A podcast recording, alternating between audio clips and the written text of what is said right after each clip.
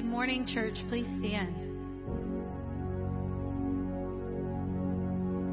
Lord, we thank you for this day and for this opportunity that we have today and every day to walk with you, to move with you, and to be a part of what you're doing in this world, Lord. And we come today with open hearts, open hands to receive,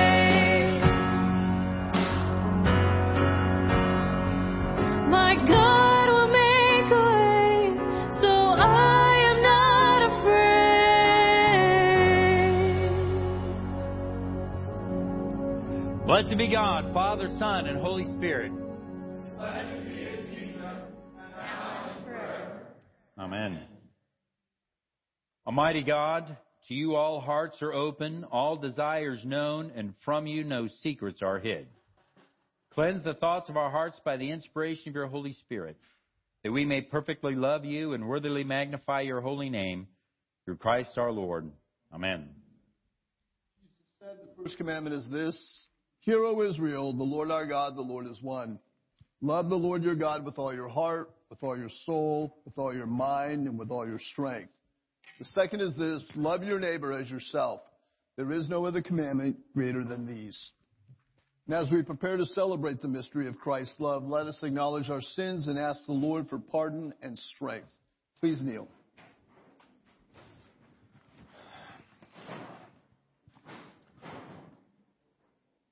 Most merciful God, I confess that I have sinned against you in thought, word, and deed, by what I have done and by what I have left undone.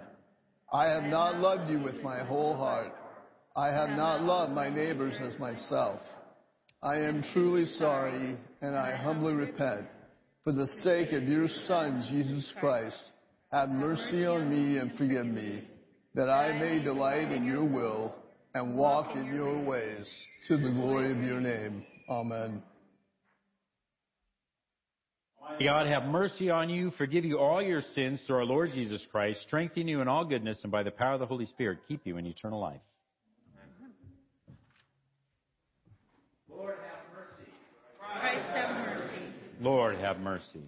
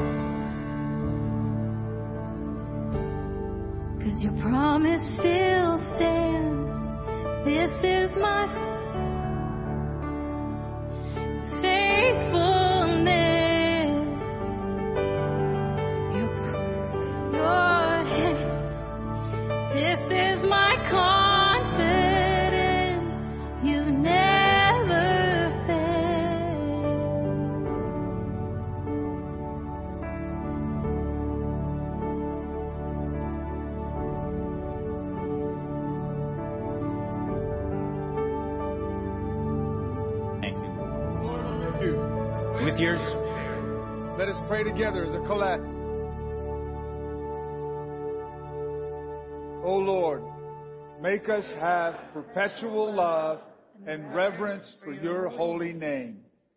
For you never fail to help and govern those whom you have set upon the sure foundation of your loving kindness. Through Jesus Christ our Lord, who lives and reigns with you and the Holy Spirit, one God, forever and ever. Amen. Ready? You may be seated. Children come forward before they are off to Sunday school. This great army assembles. you all look great today. Do you uh, reach out your hands and pray with me as we bless these children as they go off into Sunday school? Jesus, we ask you to watch over and keep these very special and precious young people every day of their life. Watch over them, keep them, fill their hearts and minds with your knowledge and with your love. Strengthen them, Lord God, and make them mighty warriors. In Jesus' name we pray. Amen. Amen.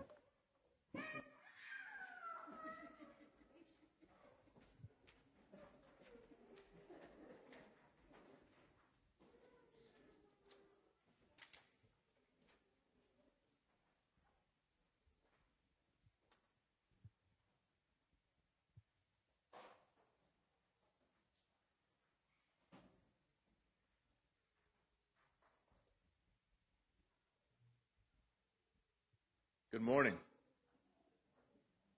Our first reading this morning is from the book of Jeremiah, chapter 20, verses 7 through 13. O Lord, you induced me, and I was persuaded. You are stronger than I, and have prevailed. I'm in derision daily. Everyone mocks me. When I spoke, I cried out, I shouted, violence and plunder because the word of the Lord was made to me a reproach and a derision daily. Then I said, I will make mention of him, nor speak any more in his name. But his word was in my heart like a burning fire, shut up in my bones. I was weary of holding it back, and I could not. For I heard many mocking, fear on every side. Report, they say, and we will report it. All my acquaintances watched for my stumbling, saying, Perhaps he can be induced. Then we will prevail against him, and we will take our revenge on him. But the Lord is with me as a mighty, awesome one.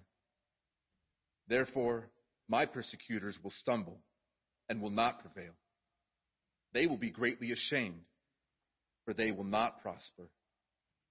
Their everlasting confusion will never be forgotten. But, O Lord of hosts, you who test the righteous and see the mind and heart, let me see your vengeance on them, for I have pleaded my cause before you. Sing to the Lord, praise the Lord, for he has delivered the life of the poor from the hand of evildoers. The word of the Lord.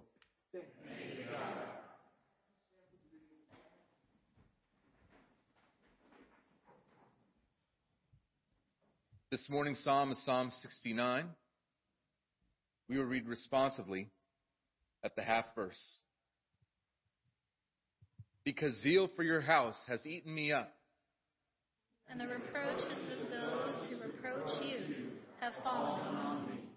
when I wept and chastened my soul with fasting, That became my reproach, I also make sackcloth my garment. and became my garment. Those who sit in the gate speak against me. And I am the song of the drunkards. But as for me, my prayer is to you, O Lord, in the acceptable time. O God, in the multitude of your mercy, hear me in the truth of your salvation. Deliver me out of the mire, and let me not sink. Let me be delivered from those who hate me, and out of the. Let not the flood water overflow me, nor let the deep swallow me up. And let not the pit shut its mouth on me. Hear me, O Lord, for your loving kindness is good. Turn to me according to the multitude of your tender mercies. And do not hide your face from your servant, for I am in trouble. Hear me speedily, Glory be to the Father, to the Son, and to the Holy Spirit. As it was in the beginning, is now, and will be forever. Amen.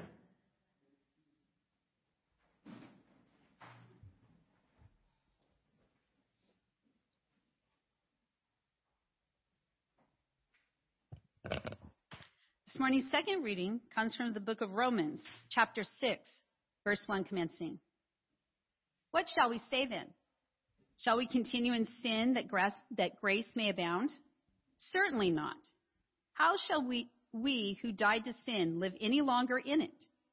Or do you not know that as many of us as were baptized into Christ Jesus were baptized into his death?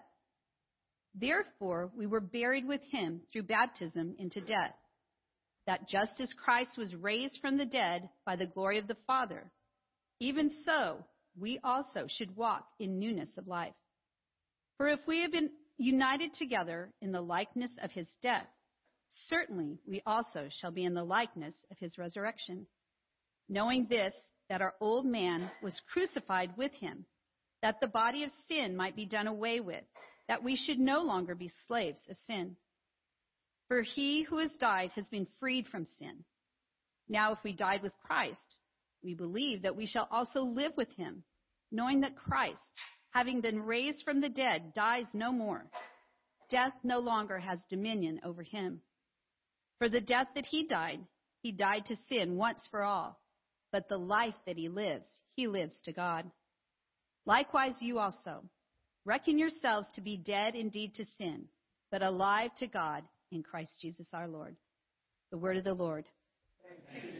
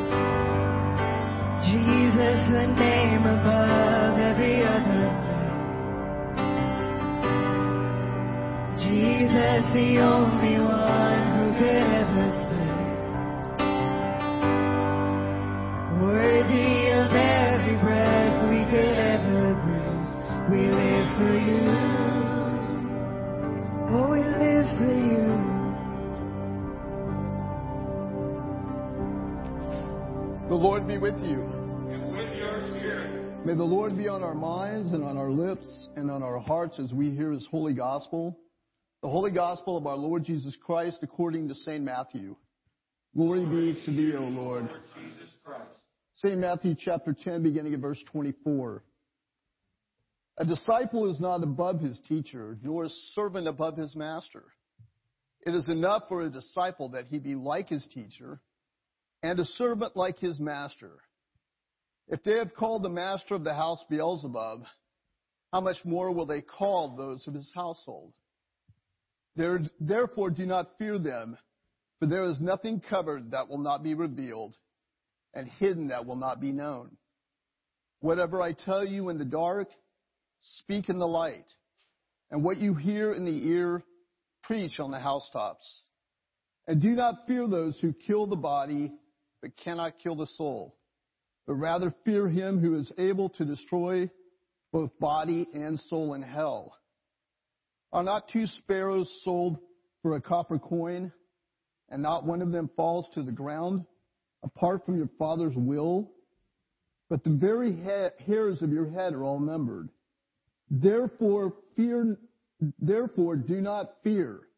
You are of more value than many sparrows. Therefore, whoever confesses me before men, him I will also confess before my Father who is in heaven. But whoever denies me before men, him I will also deny before my Father who is in heaven. The gospel of our Lord. Praise be to thee, Lord Christ.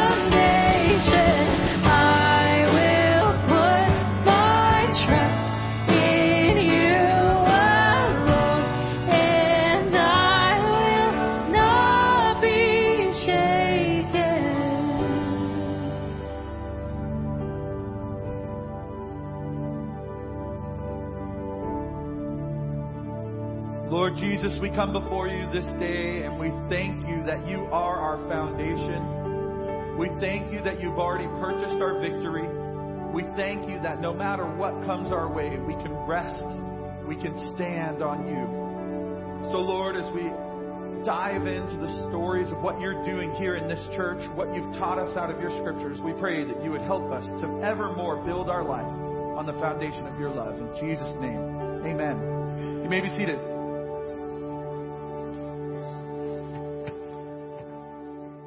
So if you couldn't tell from the songs, today is Foundation Day. and maybe you're wondering, what is that? Well, it's the day that we celebrate uh, the beginning of this denomination, the beginning of a worldwide movement that started in St. Michael's Church, this very building. Uh, and we celebrate the consecration of our first patriarch. And I'm not going to spend a lot of time talking about that, but I do want to make one point very clear. As we sang in our worship, the wind came, the waves nearly overwhelmed us. But this house has stood on the foundation of Christ Jesus. And for over 30 years, we are a testament to what that means.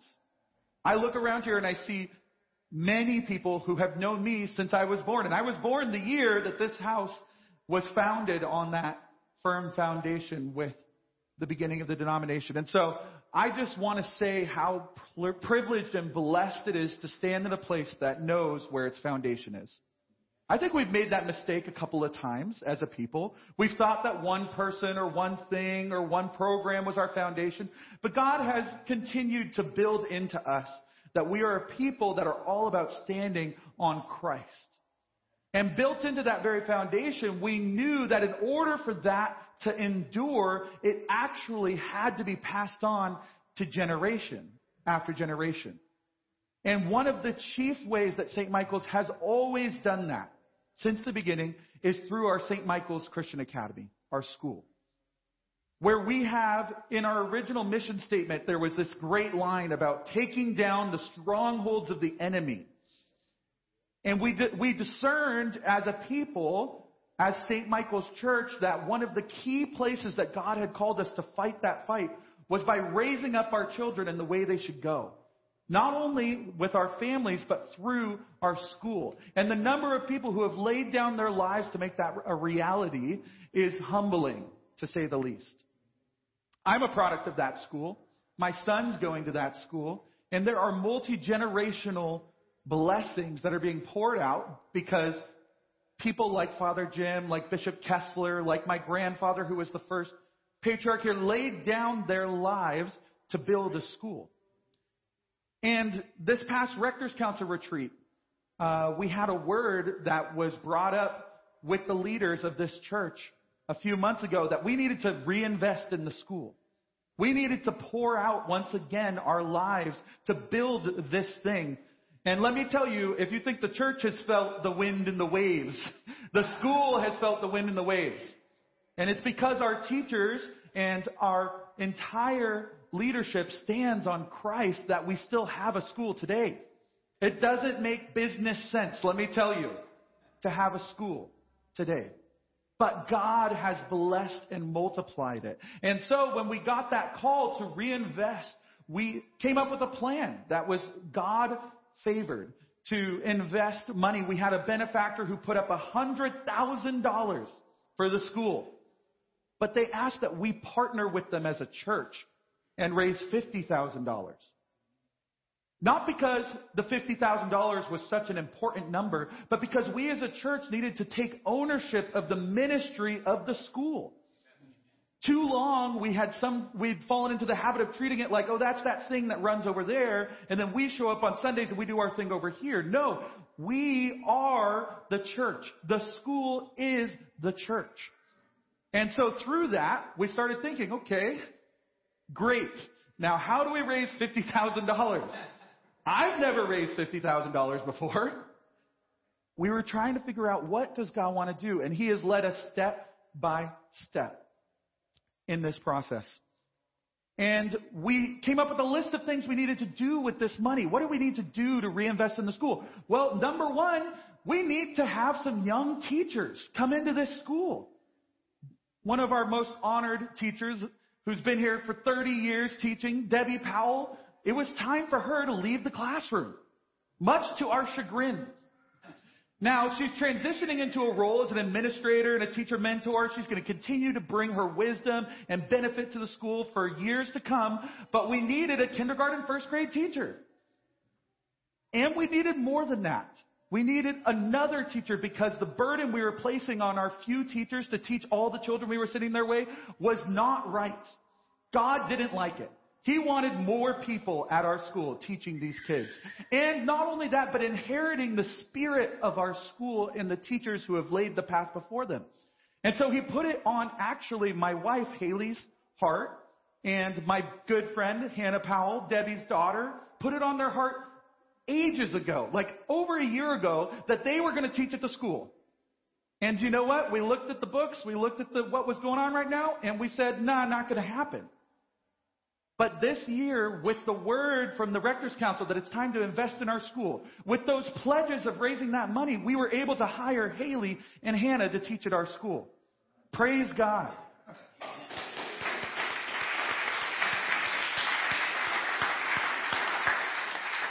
Now, as you're sitting there and we're clapping and we're so excited about what God's doing, there's more. In fact, I encourage all of you to go look at what's going on in that school because Nathan Powell's been leading a team to beautify our space, to put our time and effort into making that a space that shows the value that we put on our school as a ministry. So that when people walk in, they can see the gold that we have in that school. Because the only problem with people not breaking down the door to apply is because they just don't see what is there. Let me tell you. The value we bring at St. Michael's Christian Academy is such that you should put your kids in that school. I put my kid in that school. It is amazing. And so you can go look at the changes we're making. And then there's some technical changes. We've got a brand new website. We've got a marketing campaign so that people can see what we have at this school. And that's what all this money that we're raising is so that we can invest in that school because there are children in our community who need St. Michael's Christian Academy. More than ever in our culture, it's pretty clear they're not going to get what they need in public school. And more than that, I think we have a premium on Christian education here at St. Michael's Christian Academy. The history, the quality of the teachers, the church community that has come around this ministry, God is doing something special. And so we got to raise $50,000. But let me tell you about what God has done so far in that regard. We planned a banquet to celebrate Debbie in her 30 years as she's going to retire. We had this beautiful June Jubilee where we got all the alumni and parents of students and teachers together and we just had a blast Friday night. But a part of that was we wanted to raise some money. So we said, well, I'll say it. I said, well, why don't we go for $15,000, right? I got paid for $15,000. And throughout the night, we had this wonderful time of raising money. And all of a sudden, we're past $15,000. Praise God. And then we're past $20,000. Oh my gosh, praise God. Then we're past 25. We got to $32,000 at our June Jubilee on Friday night.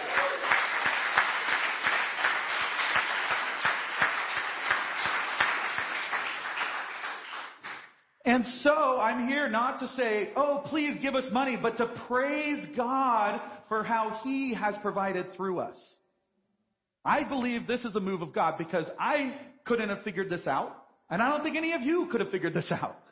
But God has moved on our hearts and our community. And we have a goal by the end of this year to raise $50,000 so that we can invest in the future of our school. Because you know what? We have a firm foundation in Christ Jesus and in the people who have gone before and have set up the system and in the building and all of the sacrifices that have been poured out and made. And the question is, I think especially in this time, is he faithful through generations? That's what we sang this morning. And I see it. I see it. I am more excited about Haley being a teacher at St. Michael's Christian Academy than I can possibly communicate. There is no other job that I'd want my wife to have. It is such a blessing to see what God is doing in our midst. Because what he's doing is he's building us into a church like the church that we see in the book of Acts. He's building us into a church, like I said last week, he's making us a generous people. What defined the church of Acts? It said they gave and had all things in common. And everyone who had needs had their needs met in the church. That's a blessing and that's a promise. That is what God wants to form. So that when you come to this church, you're not just taught. You're not just given an opportunity to interact with the sacraments, as wonderful and holy and blessed as that is, but you are grafted into the family, the body of Christ. And part of that is the generosity that we have one with another. The school that we have to raise our children, the places that we have to connect. I'll tell you, one of the best things that happened Friday night, the $32,000 was awesome, but let me tell you, the fellowship was amazing. Just being with these generations of people who have gone to the school, who have taught at the school, whose kids go to the school or have gone to the school. I can't tell you how blessed we are to be a part of this community. Amen?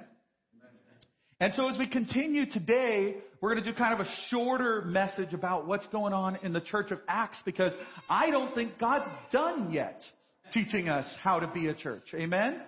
And so we're going to talk a little bit about where the church went after Pentecost. It talked about how they were meeting and they didn't, they continued steadfastly in the fellowship and the prayers and the breaking of bread. It was talking about all these things and then they, then Luke is very intentional. He tells a story of what the church looks like. And you know what? From here on out, every story that is told, or nearly every story, takes place out there. The church stories that we're given, that we're handed down in our scripture, are actually not about in here. As wonderful and good as this is, we know that this was the foundation of what they were doing. This is where they got transformed. The stories we're told are about bringing in here to out there. Bringing the kingdom of God to those who are hurting, who are broken, who need it. What did I say about the school? The reason the school matters is because there's people out there who need the school. They need the love of Christ. They need the foundation of Christ's love so that when the wind and the waves come, they can stand firm. Amen? Amen? And so let's talk. The very first story in Acts, you'll probably be familiar with it. We're going to go to Acts chapter 3, and we're just going to start in verse 1. Now Peter and John were going up to the temple at the hour of prayer, the ninth hour. And a man lame from birth was being carried whom they laid daily at the gate of the temple that is called the beautiful gate, to ask alms of those entering the temple. I want to pause there for a second. So you've got the same setup as Jesus did in the Good Samaritan story, right? There's a man on the side of the road who needs help, and you've got the important leaders of the church who are going to their prayers, who have other things to be doing. But let me tell you, unlike the story that Jesus told, they had been paying attention and they stop for that man. You think about this. We become so callous, especially uh, in our wonderfully successful, vibrant community at San Clemente, you know, the beach town, that when we see people who don't match our standards, we tend to look the other way, don't we? Those people who are homeless, vagrants, the people who we don't want to serve, the poor, the broken, the destitute, the people who don't look the way that we want them to look. It is so much easier to just ignore them, isn't it? I don't know. Maybe I'm just me. So much easier to ignore them. But the very first story of the church, after it establishes this community, the very first story is the leaders, the head honchos, those who knew Jesus himself, who had every reason to be more important than this man, stop and notice him. They stop and they notice his brokenness. God help us to be more like them. So, seeing Peter and John about to go into the temple, he asked to receive alms. And Peter directed his gaze at him, as did John, and said, Look at us. And he fixed his attention on them, expecting to receive something from them. Fixed attention and expectation. I'm going to call those faith and hope. He had faith and hope that something good was going to happen. Maybe we're the people who are callous to the needs of those around us, or maybe we're the people who are the broken man who has lost his attention, his expectation, his faith, and his hope. I'll tell you about my kids because I have to. It's my favorite. Pe- they're my favorite people to talk about. So we've got Rowan, Ruby, and Reese, and they're wonderful. Five and three and two, and they're playing and they're doing their things. And I start saying, Rowan, Ruby, Reese, come here. You know, five minutes later, Rowan, Ruby, Reese, come here. You keep going, going, going, and they're just in their own little world. But the minute I say, I have something for you, they are barreling forward, knocking each other to the side. Reese is screaming on the ground. Ah, you know, it's like they've got to get there because dad has something for us. And yet our Heavenly Father's up there going, Hey, I have something for you.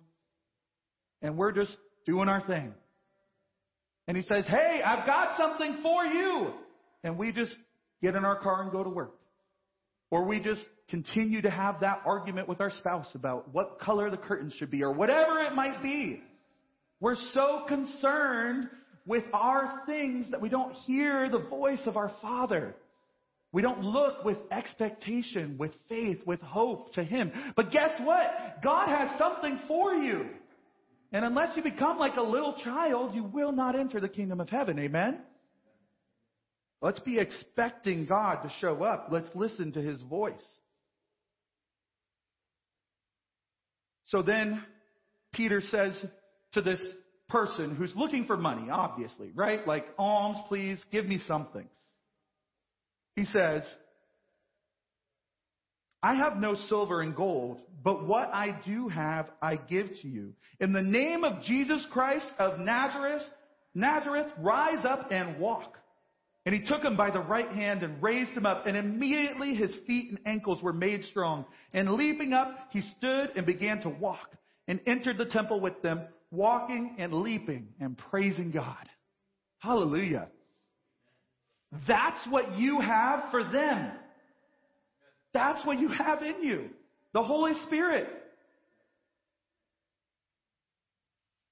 First of all, let's just be so grateful because how many times has God reached down his hand and lifted us up?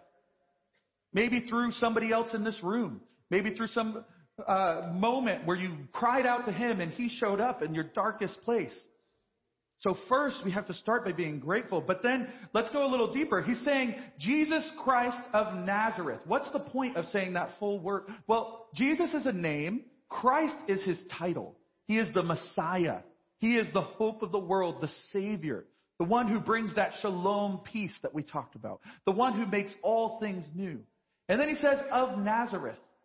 Like that was a real person. Like this is not them just making up some Buddhist or uh, Hindu idea of manifestation. You know, somebody came as a demigod. No, like a person born in a place is the Savior of the world. That is a crazy claim. A person born 2,000 years ago. And yet, the evidence is the healing. Now, I was thinking about this because he jumps up and he starts praising God. And first of all, right, there's a little condemnation for us. How often are we walking and leaping and praising God? Although God has done as much for us, amen. But I was thinking, what happens now is the whole community comes around. Because they see this guy who every day was being carried to the temple, laid down, lame, asking for alms. Maybe you'd given him a couple of coins. And now he's jumping up and down and praising God. What has happened? And it says they ran. Hold on, I'm kind of skipping through here a little faster, but let's talk about what they, what did they do? They, all the people saw him walking and praising God and recognized him as the one who sat at the beautiful gate of the temple asking for alms. And they were filled with wonder and amazement at what happened to them. And while he clung to Peter and John, all the people, utterly astounded, ran together to them in the portico called Solomon's. I want the people out there to run here. But you know, all the programs, entertaining music and services and things that we offer in the world are as clanging drums and clashing cymbals. If it's not by the power of the Holy Spirit. If we're not offering Jesus. If we're not offering the real. We can do the programs. We can even have a really successful church that just does the programs really good. And people learn something and their lives are a little bit better. But you know what? That is not what we're about. We're about introducing people to the saving power of Jesus Christ of Nazareth. We're about raising the lame, healing the blind. And maybe you're like, well, I don't know any lame or blind people that I see on a regular basis. Yeah, well, you know a lot of spiritually disabled people. Let me tell you.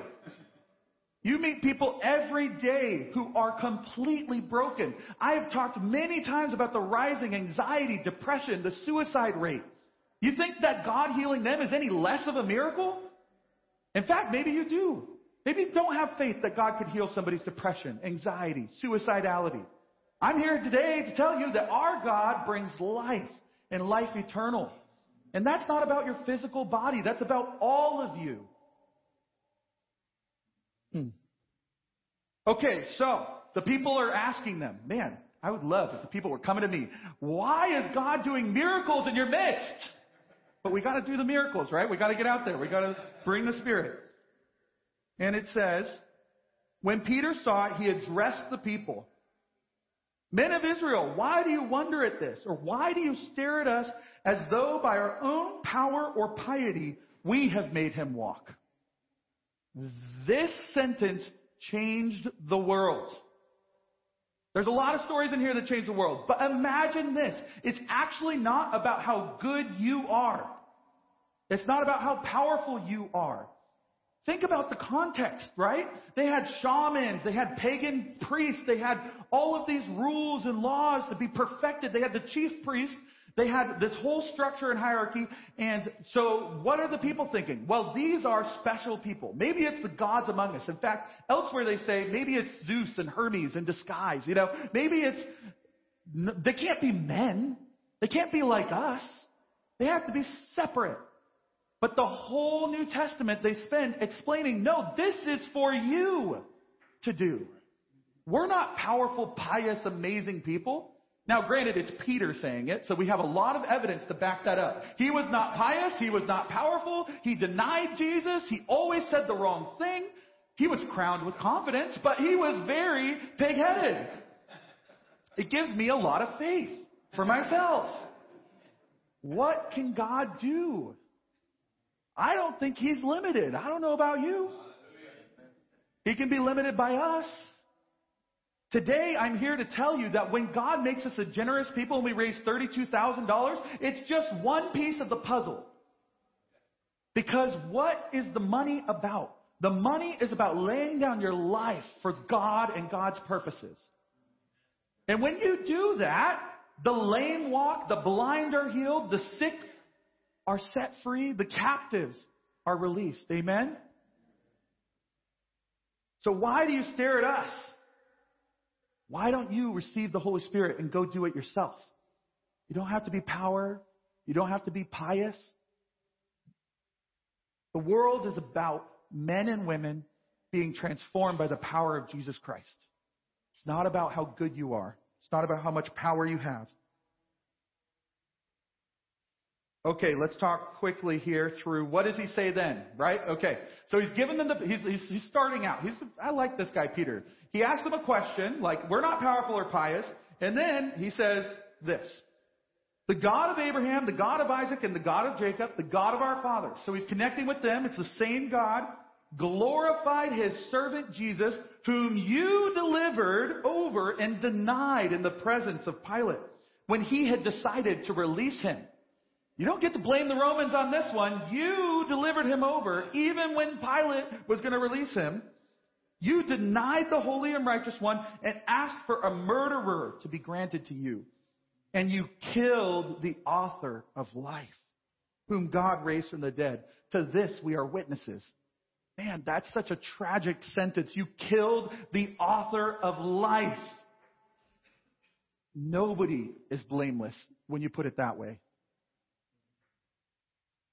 But, he continues, whom God raised from the dead, to which we are witnesses. It's better than you think. It's better than you think.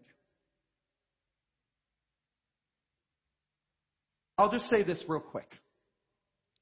Every one of us probably thinks that there's something we've done that somehow disqualify us from the love and the goodness of God. Well, guess what? We're all guilty of killing the author of life. And God forgave that. And God transformed that and used it to save the whole world. Is there anything in your life that He can't do the same? Is there any part of your life that if you give Him, He won't make new? He doesn't make it not bad. He doesn't take away the things you've done by making them as if they didn't happen. What He does is He makes you new. He transforms you and He shapes you so that you can bring His grace and mercy to the next guy down the street who thinks he's so much worse than you. Okay. And His name, by faith in His name, that's Jesus, right? Has made this man strong whom you see and know in the faith that is through Jesus has given this man perfect health in the presence of you all. Make sure you know by whose spirit you're doing it, right? It's by Jesus. It's not our job. Because God's going to start moving in this church more and more, as He already has. And some of us are going to do amazing things by the power of God. And the temptation at that point is to start thinking, oh, that's me. Look at me go. Don't do it. It's Jesus. And now, brothers, I know that you acted in ignorance, as did also your rulers. But what God foretold by the mouth of all the prophets, that his Christ would suffer, he thus fulfilled. Repent, therefore, and turn back, that your sins may be blotted out, that times of refreshing may come from the presence of the Lord, and that he may send the Christ appointed for you, Jesus, whom heaven must receive until the time for restoring all things about which God spoke by the mouth of his holy prophets long ago. This is our last point today, and I really wanted to get to it because I just was feeling this this morning as I was going over this sermon. And I just have a question. Have you ever felt like you just can't catch your breath? Like you're swinging back and forth between this frenetic motion and crazy busyness and energy for fun or for your job, and then you swing to this vegging out state where you just anesthetize yourself by watching or consuming whatever makes you feel almost nothing. Mind numbing. To the point where you get, you don't even want to get up and get food in the kitchen because you're just done. And we play this game where you're on this one side or this other. Maybe you need a time of refreshing. How do you get the time of refreshing? Here it says, Repent. Repent, therefore, and turn back that your sins may be blotted out, that times of refreshing may come from the presence of the Lord. God's making us a generous people, and God, I hope He's making us a repentant people. If all we learn is that when you do something wrong, apologize, turn around, go back to Him, you will have an abundant life. I mean, you might get a lot of things wrong and you might have to do it a lot of times. Some of us more than others. But God is faithful and just to forgive us our sins and to cleanse us from all unrighteousness. This message is for you, but it's also for them because you know what cures anxiety and depression and loneliness? Repentance. Repentance with the power of Christ to save. You can't just repent because there's a lot of self-help books that'll walk you through how to repent and how to change your life. But repentance and turning to Christ, that is the power that resurrected Jesus from the dead, that changed the world, that made us participate in the life of God. So when you talk about people struggling with anxiety, depression, and sin, and you go, oh, poor them, maybe what you need to say is stop sinning. Maybe. I mean, you've got to know how to minister to people, but I promise you that when we invite people into our life, we sometimes make it sound like we're asking them to take on the burden of the law. Like, oh, you've got to change this and this and this about yourself and then you'll be accepted. No, actually, repentance is actually about setting them free and healing them. And so let's talk like they did, right? He wanted a time of refreshing. It wasn't you wicked sinners. It was come and be a part of us and experience the life that Christ has bought for us. Amen? And so as we talk through these early church, I want us to be a people who are generous. Praise God, He's already doing that in our midst. And I want us to be a people who are repentant so that we can be refreshed. And lastly, I want us to be a people who see the lame person standing in our way the lame person who's not where we're heading, and stop and say, Look at us. You might not have what, you, what they think they need, but you have what they really need. You have Jesus. Amen? And so what we have, we need to give to them. Amen?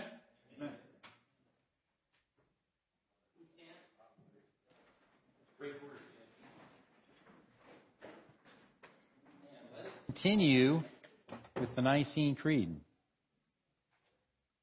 I believe in one God, the Father Almighty, maker, of heaven and earth, and of all things visible and invisible, and in one Lord Jesus Christ, the only begotten Son of God, begotten of his Father before all worlds, God of God, light of light, very God of very God, begotten not made, being of one substance with the Father, by whom all things were made, who for us men and for our salvation came down from heaven, and was incarnate by the Holy Spirit in the Virgin Mary, and was made man, and was crucified also for us under Pontius Pilate. He suffered and was buried. And the third day he rose again, in accordance with the Scriptures, and ascended into heaven, and is seated at the right hand of the Father. And he shall come again with glory to judge the living and the dead, whose kingdom shall have no end. And I believe in the Holy Spirit, the Lord and giver of life, who proceeds from the Father, who with the Father and the Son together is worshipped and glorified, who has spoken through the prophets. And I believe in one holy, Catholic, and Apostolic Church. I acknowledge one baptism for the remission of sins, and I look for the resurrection of the dead and the life of the world to come. Amen. Brothers and sisters, aware that God cares for us more than we can imagine, let us present the needs of the whole world before Him. That the church will always boldly proclaim that Jesus is the Savior of the world and through Him we have peace with God. Lord, in your mercy. That governments will enact laws that promote justice and mercy for all their people, especially the poor and the powerless. Lord, in your mercy. That Christians who are persecuted for their faith will, remain faithful, remembering the promise of a great reward in the age to come. Lord, in your mercy. That we will acknowledge Christ in all our daily activities. Lord, in your mercy. That those who defend us at home and abroad will, be protected by the grace of God. Lord, in your mercy. That those who are suffering from the loss of a loved one will be comforted by the promises of the risen Christ. Lord, in your mercy. For our own special intentions. Lord, in your mercy. Hear our prayer. Heavenly Father, you know the number of hairs on our head and our needs even before we ask. Mercifully hear our prayer and give us the grace to be a thankful people. We ask this through Christ our Lord. Amen. The peace of the Lord be always with you.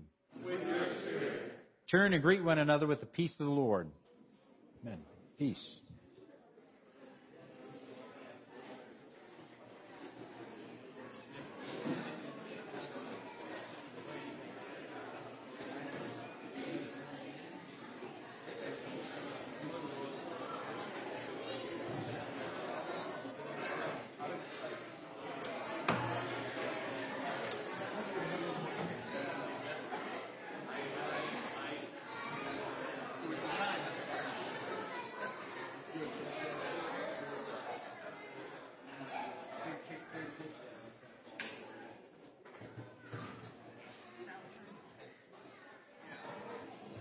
The Lord be with you.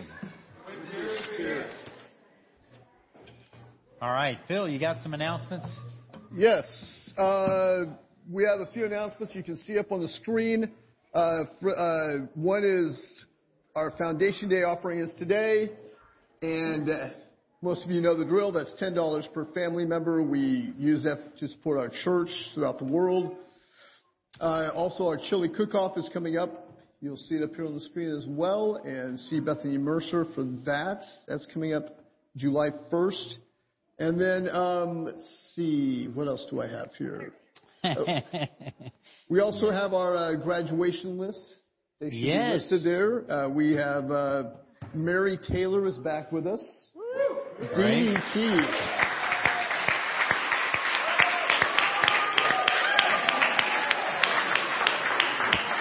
She graduated this year, so we needed to put her on this list, and she's she's a doctor. You can call her doctor, I think. Doctor of physical therapy. I don't know. I think that's what that is, but it's very special, very amazing. We're very proud of her, and wanted to make sure we got her up on that list. And, and a man We came with, and a man came with her too, her Yeah, husband. yeah, right. yeah. uh, very proud, very fantastic. Also, uh, help with our food pantry over the summer would be really nice. But the uh, ones we really want to focus on would be our June Jubilee. Yeah, I want to share with you. That was really more. Jesse shared a little bit about that.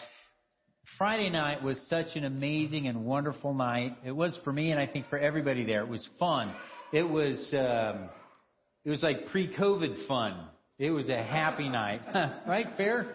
Uh, and it was um, all the alumni there was just amazing. And you know, I'd hope that we would see that all these grads, because you guys have always had, as you've gone through the school, these really these close relationships, uh, these deep bonds. You become a member of this very special community. You know, you grew up together, uh, and you were there together. Like, I was thinking we're down in the basketball court, and like, this is your place, and I'm glad to be visiting, right? But this is your place, and it.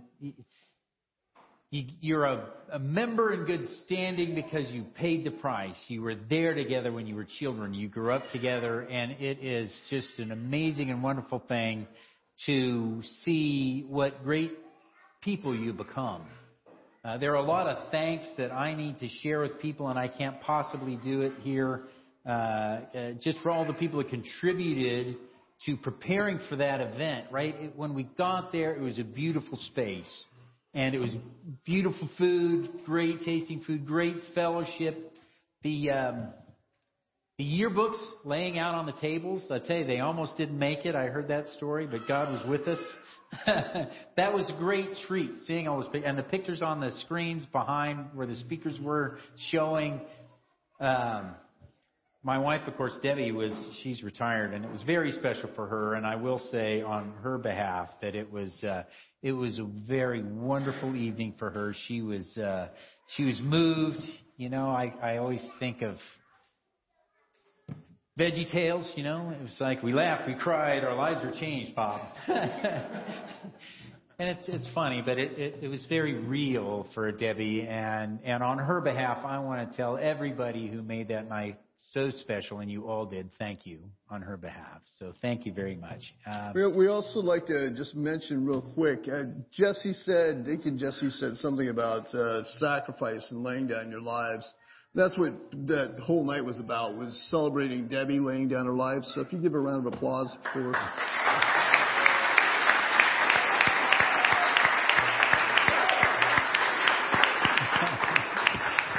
Amen. Amen.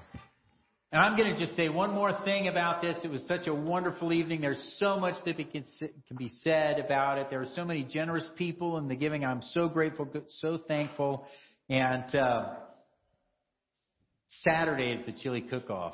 Don't miss out. It's going to be another fun day of getting together with great people. So be there Saturday. Amen. Ascribe to the Lord the honor due his name, bring offerings, and come into his courts. Let us with gladness present the offerings and oblations of our life and labor to the Lord.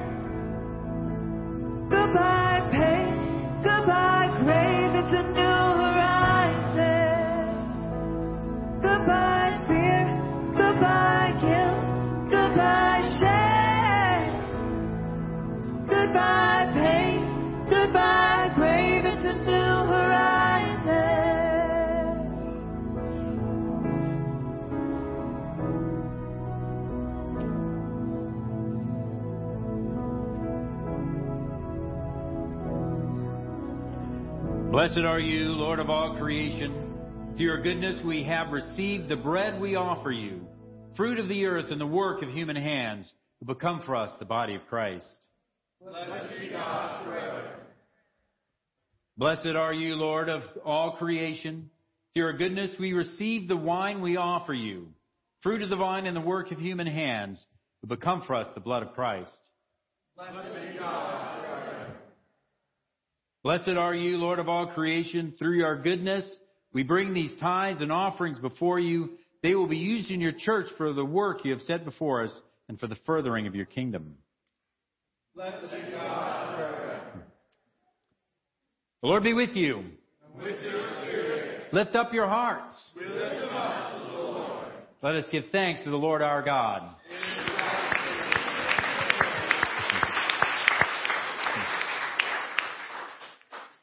Father, all powerful and ever living God, we do well always and everywhere to give you thanks through Jesus Christ our Lord.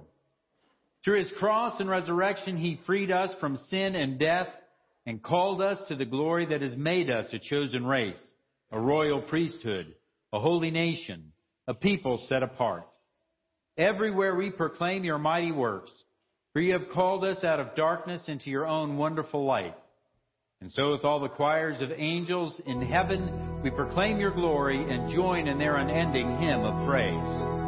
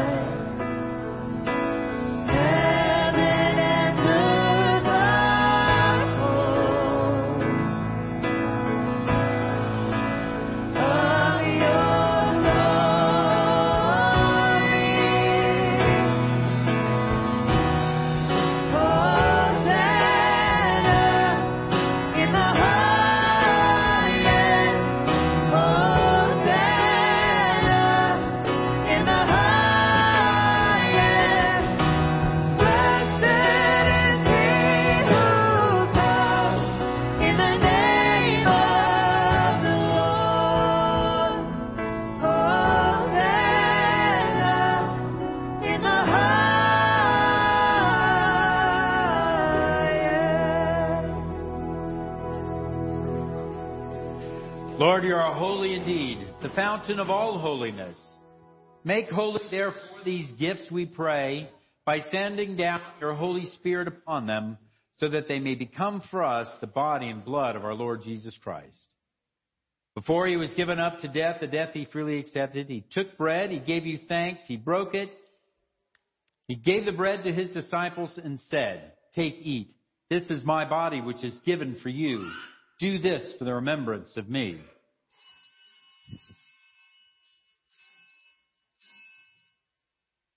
When supper was ended, he took the cup. Again, he gave you thanks and praise.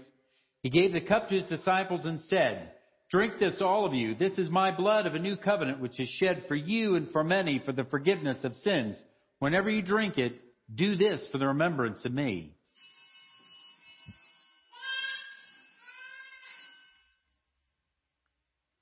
Let us proclaim the mystery of our faith.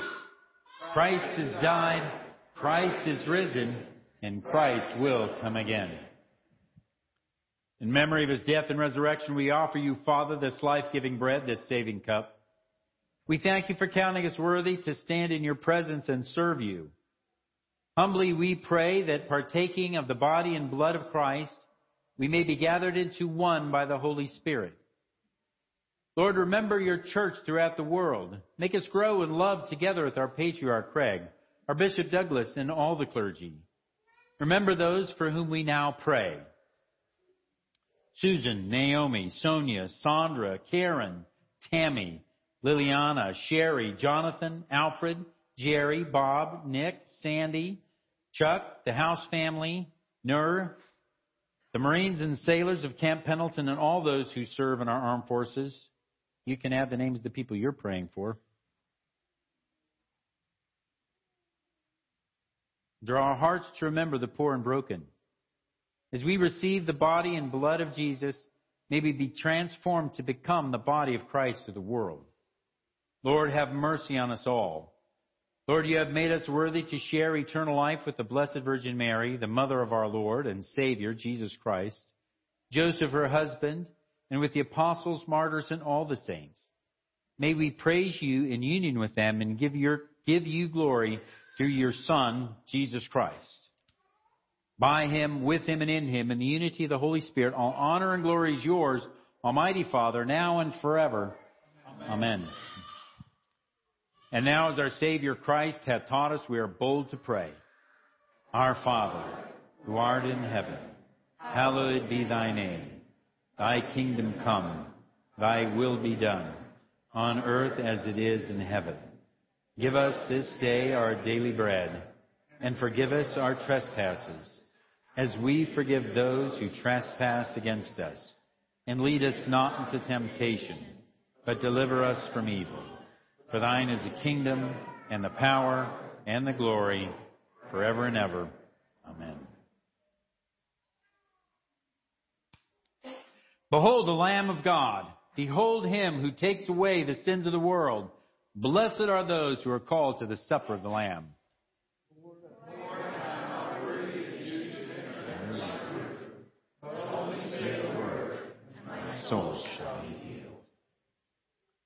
Lamb of God, you take away the sins of the world. Lamb of God, you take away the sins of the world. Lamb of God, you take away the sins of the world.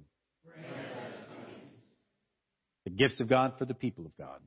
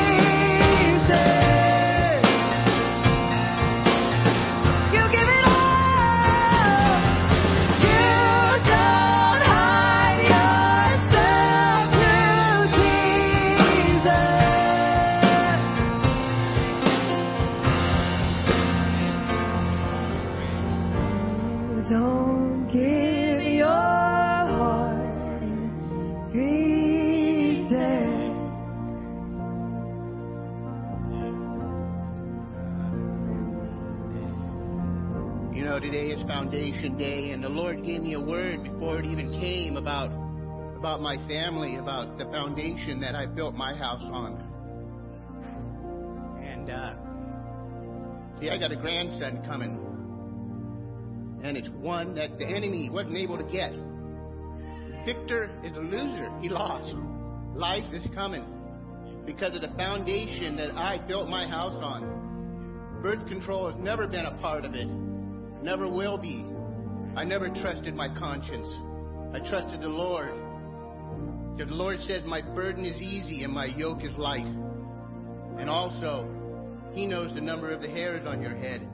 What do I know? And John, I want to say to you, man, the Lord is involved. The Lord is greatly involved in this child. Amen.